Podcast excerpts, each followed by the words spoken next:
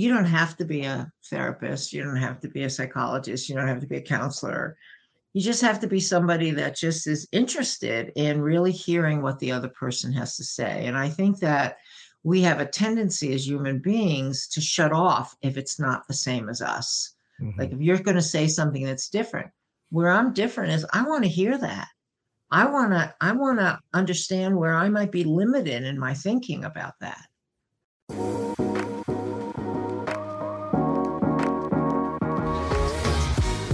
Hello and welcome to Love as a Business Strategy, a podcast that brings humanity to the workplace. We're here to talk about business, but we want to tackle topics that most business leaders tend to shy away from. We believe that humanity and love should be at the center of every successful business. Hello, I am your host, Jeff Ma, and as always, we want to have conversations and hear stories from real people, real businesses, about real life and what love and business have to do with each other. My guest today is Nancy Appleman Vassil. She is a highly sought after certified speaking professional and accomplished business professional with more than 25 years of experience in training, organizational development, and corporate consulting with a focus on coaching and developing managers building high performing teams. Words that I love. She is the founder and CEO of APLS Group, a firm that specializes in facilitating individuals, groups, and organizations towards better solutions for increased effectiveness. Known for her dynamic style that touches hearts, engages minds, and gets an audience smiling, Nancy infuses her presentations with real life examples that are relatable to the audience and brings teams to a new level of understanding. From keynotes to webinars to workshops and everything in between, Nancy will get you excited about discovering, learning, and transforming your behavior to increase your influence in the workplace. As part of her commitment to helping others increase their confidence and competence, Nancy devotes her off work time to supporting nonprofits and aspiring entrepreneurs. Nancy, welcome to the show. How are you? I'm terrific. Thank you, Jeff. I've been looking forward to having this conversation with you today. As am I. And, um, you know, so much about just even in your intro alone already uh, strikes me as someone that um, I'm awfully aligned to. And so I'm really excited to see your take on a lot of the things that we talk about frequently here at Love as a mm-hmm. Business Strategy. So um, before we d- dive into that, um, I want to just hear from you and i want to hear about um, what what are you passionate about what drives you nancy mm-hmm. So i'm of course passionate about song and dance but that's a you know a whole nother aside because i think you know music is very uh, universal and i think when you get onto a dance floor and you particularly when you do line dances like there is that synergy that happens. It doesn't matter what your the tempo is is that you're doing something together. So it's all about community. It's all about collaboration. And i think from a work perspective or my life's passion is really helping people understand their behavior like i think i strongly believe and i i think you and i've talked about this before that people walk around unaware. Just you know they're so engrossed in the phone they're so engrossed in whatever it is that they're doing that they're not really looking around. And that once i start to look around i become more aware of how am i behaving um, what is that relationship like whether it's in the workplace or outside of the workplace and that um, if we would pay attention then uh, we'd be able to get that love as a business strategy couldn't agree more um, this concept of self-awareness i guess mm-hmm. is something that I know I work with people a lot on, um, and mm-hmm. it's and it's it's tricky. Uh, do you have any way that you coach um, people through self awareness? So if I am coaching somebody, I'm looking at their body language. So if they receive a piece of feedback and the initial um, automatic reaction is people will get defensive and say, "Oh no, no, that's not me." you must be talking about somebody else. And then what I do is I feed back to them what my experience is of just having that interaction with them at that moment. And do it in a way that's not threatening and not judgmental, but more in a way of, uh, hey, have you considered, or this has been my experience because we're part of this conversation that's going on, and this is what I have felt, and this is what my reaction is to that. And what I find is that it's always in the intent and the delivery of the messaging that people start to have those ahas. And I think, you know, some of us, like yourself and I, have been doing this as part of our life's work for a long time. But for a lot of people, um, they've just been walking around, not aware, not self aware. And if they've had a bad experience, with somebody giving them feedback that it, the intention of that feedback was that I just want to, you know, nail it to you and I just want to tell you that you're no good, then people walk into the next experience with that hanging on their shoulders or on their back. And so it's really creating that trusting, uh, you know, I love your, and I've said this to you before, but I love this love as a business strategy because if you don't love what you're doing, if you don't love as a leader, let's say um, you're managing people, you're leading people, if you don't love that, it's going to show through. And so if you come with that presence of, this is what my role is, this is what my passion is, then I'm going to deliver that message in a very different way so that somebody's going to hear it.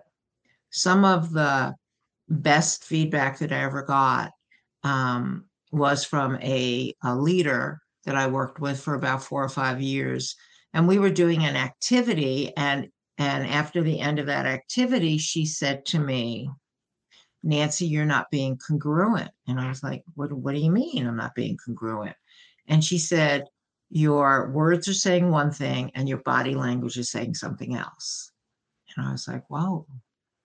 And that was one of those aha moments where I said, I'm not delivering the message of what I want it to be.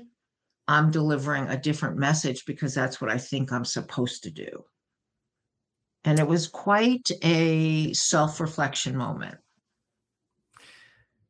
That, that reminds me of, of the exact kind of struggle I face a lot of times with myself is mm-hmm. that um, when I am given feedback about behavior, mm-hmm. um, I tend to hide or shield myself behind my intentions.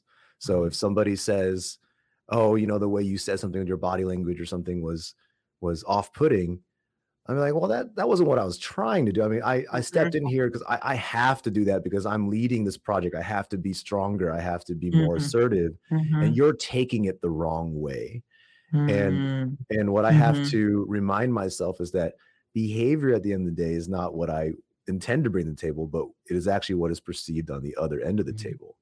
Mm-hmm. Um, how how do you do you have a way to like practice or exercise or some way to walk leaders or anybody through that mindset shift?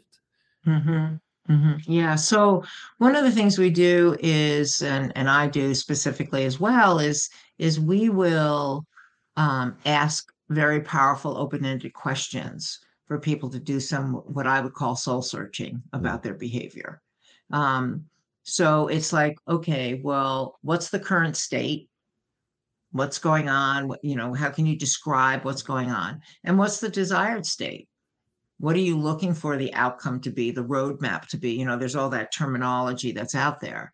And so that gap that's between the current and the desired, which is all about managing change, is is a, about how do you want to behave in that. So what are those things that you can do, those actions that you can take, those uh, behaviors that you can start to implement on a daily basis that will indicate that people will see that shift. Hmm. Because what we do know is that whatever our mindset is, is that's what we deliver. And we get the results that we get as a result of that. Mm-hmm. And so if I'm not getting the results, I can't blame somebody else. I have to say, wh- wh- where do I fit in this? What role am I playing? What mixed messages am I giving if I'm telling you one thing and yet I'm demonstrating something else? I want to connect, but kind of shift a little bit around mm-hmm. um, as I think through the struggles. Because right now, as we talk, I'm always thinking about the struggles I've had in myself and also explaining to others uh, certain mm-hmm. things. And and one of them comes down to um, relationships. When we last talked, we both very much aligned on the importance of relationships. Mm-hmm. But so often it's easy to say, oh, yeah, relationships are important. You have to build relationships. But actually giving people tangible ways to approach that in a workplace can be a little more tricky um, Mhm. because we have friendships, we have work buddies, we have work Mhm. besties, and we have these. Mhm. But um, that's not always what we're talking about. What is your Mhm. take on a, a relationship as it pertains to collaborating at work? So for me, first and foremost, at the base is trust. Can I trust you? Can you trust me? I call trust the five letter word of the 21st century. What I know for myself is that I'm an automatic truster until you prove me wrong. I'm not looking for you to prove me wrong, but if you do prove me wrong, then that then I take into this whole other um, approach. Yet I might be working with someone who I have to earn their trust before they feel safe, right? I mean, we talk about love as the business strategy. It's really about being in a safe environment that allows me to be who I need to be. And so if I think about that, then that's the base. That's that's the, you know, I use the analogy a lot about the house. You know, you need to have a strong foundation in that house for that for the floor to withstand whatever things that are going on. You then also have to have walls and windows and a roof that really is going to substantiate any kind of weather pattern that may come through. Well, that's the same thing in a relationship in the workplace. So let's say, Jeff, that we don't really know each other and we're all of a sudden going to collaborate together. Well, we're going to set some ground rules like what works for me, what works for you, and what what's your preferred style? How do you like to be uh, you know dealt with? And that dealt with is is not the right word, but it's more like, you know, how do you like to engage? Are you a morning person? Are you an evening person? Are you, oh, don't even talk to me, just send me an email person? You know, so what, so what is that? What are those boundaries? And then we figure out how to work together. I can respect you, which is another part of it. You may not be my BFF forever, but we work well together because we've established it's not the limitations, it's really just what's our space here and how do we need to be with each other I think there's there's people who I've seen who kind of hear the term, you know, relationship when it comes to work. And the natural thing is to start thinking about the people you work with, the people that you Mhm. may you may be able to relate with. There's people who've Mhm. worked there's people who've worked side by side for decades together. Mhm. And yet I would Mhm. still argue don't actually have a, a real relationship. And the reason I see that is because they still withhold feedback from each other. Mhm. Yes. And uh, Yes. what what are the factors that you see that that contribute to people who like like I would argue some they even practice some of the things you say like they they know each other's preferences, they know each Mhm. other's to some degree from Mhm. just from just Mhm. familiarity. But what Mhm. what's keeping these two colleagues that that for all intents and purposes should have all the trust in the world from what they've been through, but they still are unable to sit down and say, "Hey, I don't like what you just said. I don't like this." Why Mhm. why can't they give each Mhm. other that feedback? Yeah, so I think there's this whole thing about vulnerability. Uh, I think there's this thing called is that have we established that we're going to give each other feedback? Um, you know, I'll say that it goes back to what was your previous experiences with feedback and how that plays into why we don't do it. What's the culture in the organization? Mm. Is feedback a number one priority or number three priority in the organization? I mean, I walk into lots of different organizations and I shake my head because they preach one thing and they deliver something else. And I'm not talking about their product or their service.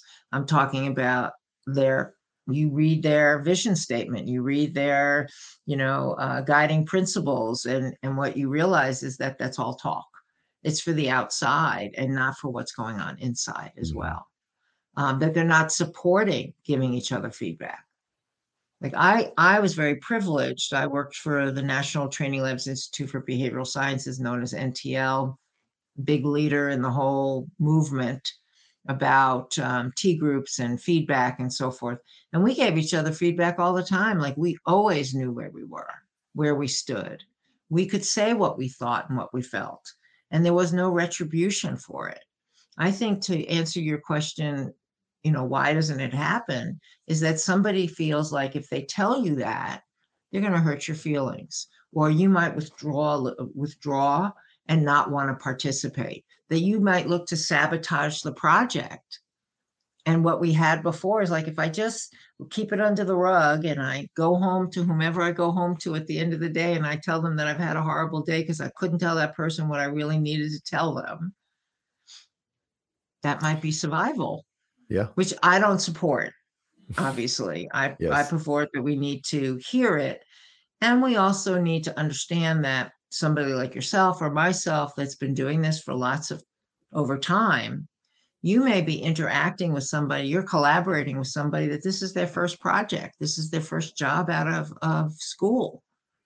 And so they don't have as much of that history in terms of that experience. And so it's really understanding that as well and and teaching you know in essence we're teaching people just like we teach them how to tell time or we teach them how to add subtract multiply and divide in fifth grade mm-hmm. it's the same concept it's just it's just talking about being honest being real being transparent you know all those words that are out there mm-hmm. um, in terms of it we have a long ways to go though jeff agreed agreed yeah okay mm-hmm. so walk me through this you step into an mm-hmm. organization Mm-hmm. Um, you see values at an organizational level that are inconsistent. You see leaders that are that are behaving certain ways. You see toxicity in all mm-hmm. levels mm-hmm. of the ranks. You see problems as far mm-hmm. as the eye can see. Where do you start? What do you where do you go first? What's your approach when you come and mm-hmm. work with these organizations? Mm-hmm. So if I am facilitating training learning events, then and it's always in, in it's always in people skills. So you're not gonna you're not gonna ask me to talk about anything from a technology perspective. You're not gonna ask me to talk. I mean, I know finance and I know you know I I know topics, but that's not my strength or or what I have a passion about. So I talk about those interpersonal skills. How do you have the right conversation? How do you give feedback? How do you listen in a way that's beyond just, oh, yeah, I'm listening? And what I get a lot of times is they people will say to me because they're not the top level, they'll say, "Well, how come our managers aren't in here? They're the ones that really need it." And I said, "Well, you know what? They're missing out. They're missing out because you're getting the opportunity to help change the culture." And then I do give feedback to whoever is my point of contact to say, here's something that I've been hearing from these workshops that I've been doing that you may want to consider. Um, there was one project that I was on where they were going through massive change and they brought me in to do some workshops. And every workshop that I did, which was there were about 10 of them, they said to me, each group said to me, you know, you're like the flavor of the month. You're the latest consultant to come in and give us something. And I said, you know what? I don't like being a groupie. I said, so here's what I'll tell you is I will go back to senior management and leadership and tell them what I've heard over this past week of, you know, 10 sessions. And I said, and the only thing that I can do where my influence is, is to say, you want to, you know, you want to get the greatest bang for your buck, then here's what you need to do. And that group actually did take what we said and decided to have an all company meeting. And they asked me to come back and just share the survey of this, the summary of, of what I heard. And then senior leadership came on and talked about what specifically they would start to do to get that toxicity out of this out of the environment. And when the when the session ended, people came up to me and they were shaking my hand and they said, Nancy, I just didn't think you'd be able to do that. And I said, my sarcasm said, Oh, ye of little faith, right? I'm glad that it could work out. so, you, yeah.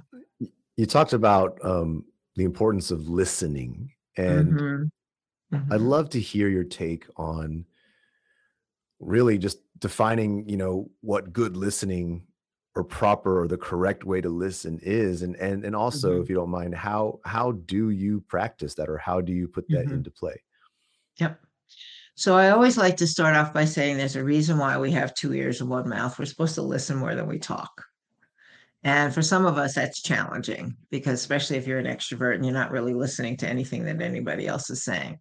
But also, Jeff, when I was in undergraduate school at the University of Denver, I did a two year research project with another student and the dean of the psychology department. His name was Dr. Bernard Spil- Spilka.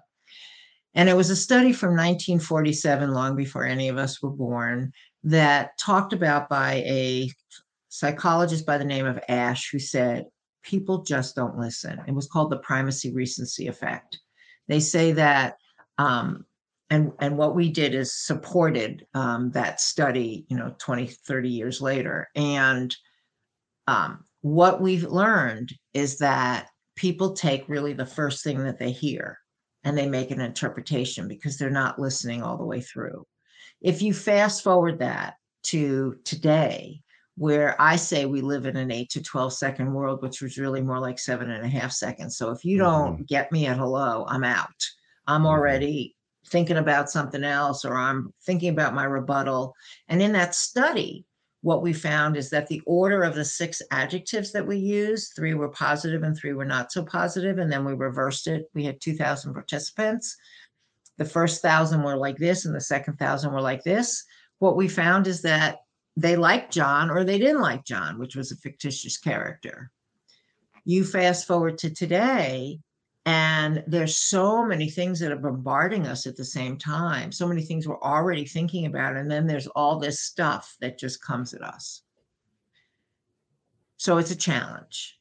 And what I talk to people about and what I practice as well is I have to clear my mind for any activity, any person I'm going to be talking to, that I am 100% listening to them, that I use some of the things I learned in graduate school from Carl Rogers, who was the known as the father of client-centered therapy, which was that acknowledging, nodding, so that the person knows that you are hearing them, the other is to ask the person to say more about it because maybe it's not clear what they're saying. And instead of just letting them keep going, just say, Can you give me an example of that? Or can you say more about that so I can better understand it? And then, you know, the technique called paraphrasing back. Let me make sure that I've heard you correctly. Is this is what I heard. And that allows the person that's talking to feel that they're being heard and also allows them to say, no, no, no, no, no, that's not what I meant. Let me explain this a little bit differently, or allows them to say, yeah, and that allows them to say more. Now, you don't have to be a therapist, you don't have to be a psychologist, you don't have to be a counselor.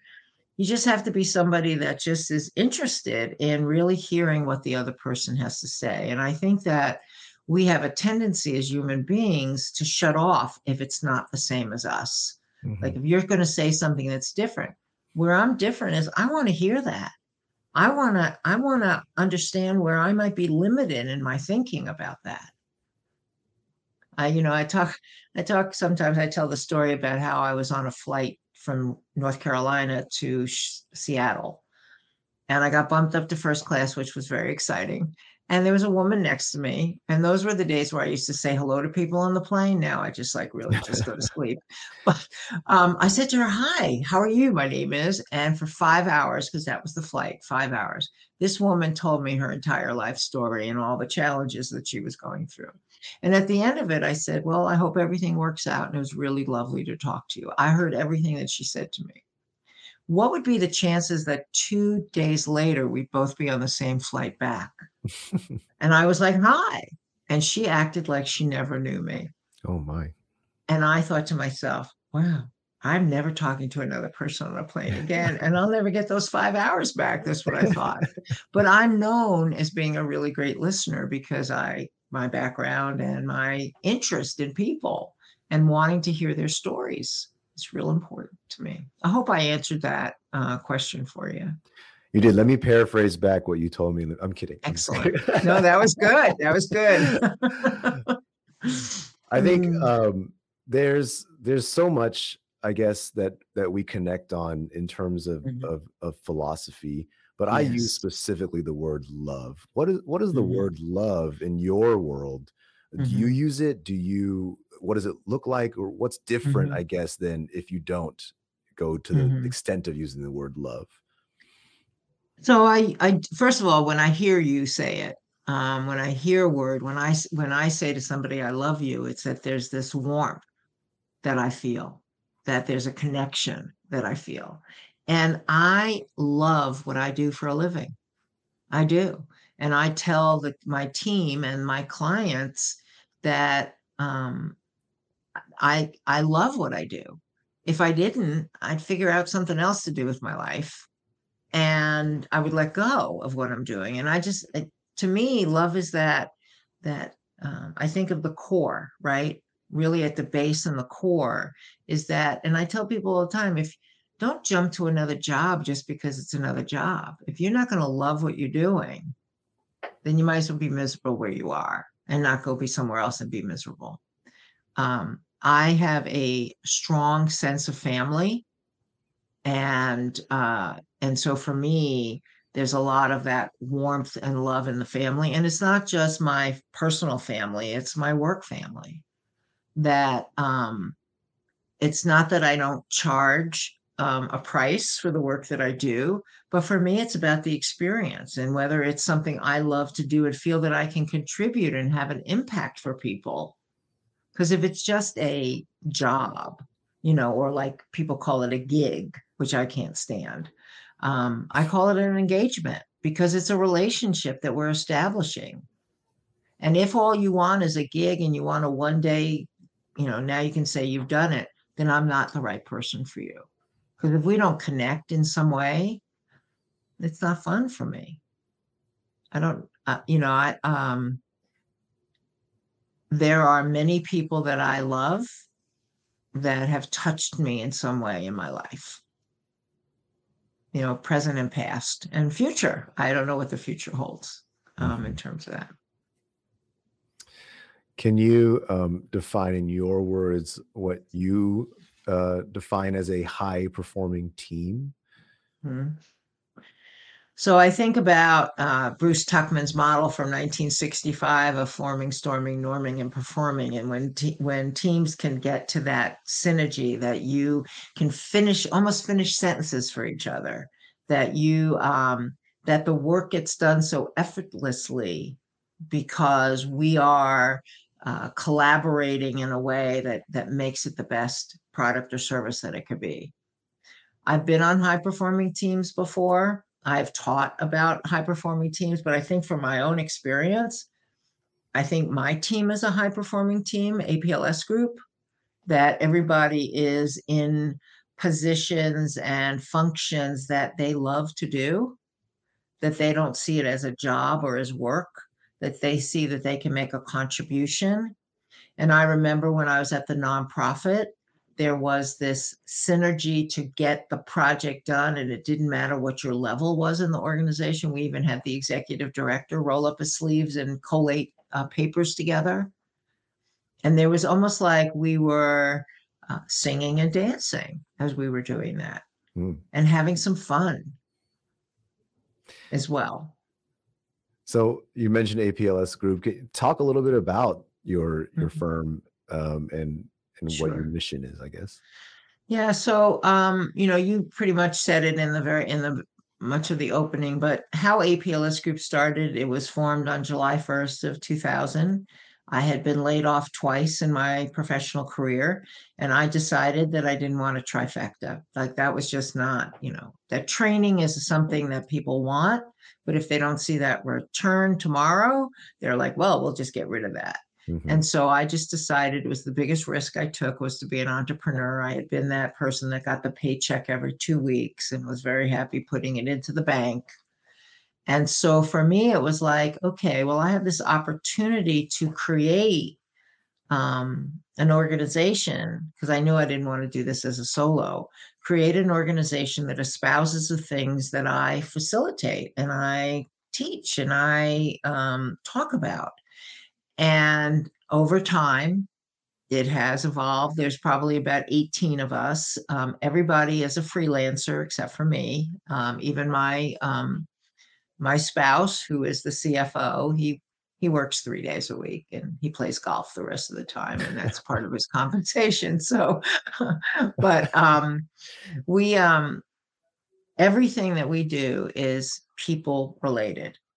So whereas, you know, we're we're a boutique, you could call us a boutique firm, right? Whereas most organizations that would be set up with freelancers, people just come in and do something and that's it, and then they leave. Well, we have quarterly meetings.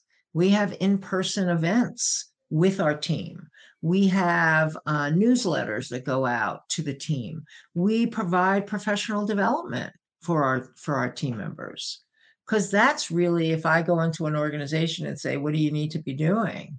You need to take care of your people you know, we just had the end of the year and, you know, everybody got a gift a bag that, you know, got sent out with a personal note from me talking about the contributions that they had made to our successful year. Um, so that's some of what, you know, we do. And so when we come into an organization, we're bringing in years of experience around people development. Like we're seen as the expert in it. And I think that, you know, going back to love as the business strategy is that that's what we're providing. Is we're we're demonstrating what you need to think about doing in order to create the culture. And you know, Jeff, you and I talked about like you know the words like inclusion and diversity and uh, belonging, and it's more heightened now, but it's always been the case. Mm-hmm as long as I've been in the professional world, it's like if you don't feel like you're belonging and you don't feel like you're part of it, like you're thinking, I'm, you know, I'm just only going to give so much.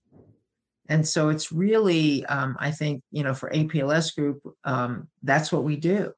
We will give you all of what we have and demonstrate to you the way in which we think is the is the way the workplace needs to be. Awesome. Awesome. Mm-hmm. Nancy, I want to thank you for your time today and joining me and sharing your story as well as all of your your wisdom. Uh, mm. Truly, truly thankful for the time you spent with me today. Great. Yeah, and and for me too, Jeff. I've been looking forward to it, and it didn't uh, it didn't disappoint, as we say. So um, I would welcome the opportunity for us to talk again. Absolutely, and Great. to our listeners, thank you as always for tuning in. And I'll always remind you to check out our book, Love as a Business Strategy, available in many, many ways, Amazon, etc. And if you can, please do leave us a review for the book on this podcast. Subscribe and rate it and tell your friends. And with that, I hope you have a wonderful week and we will see you all soon.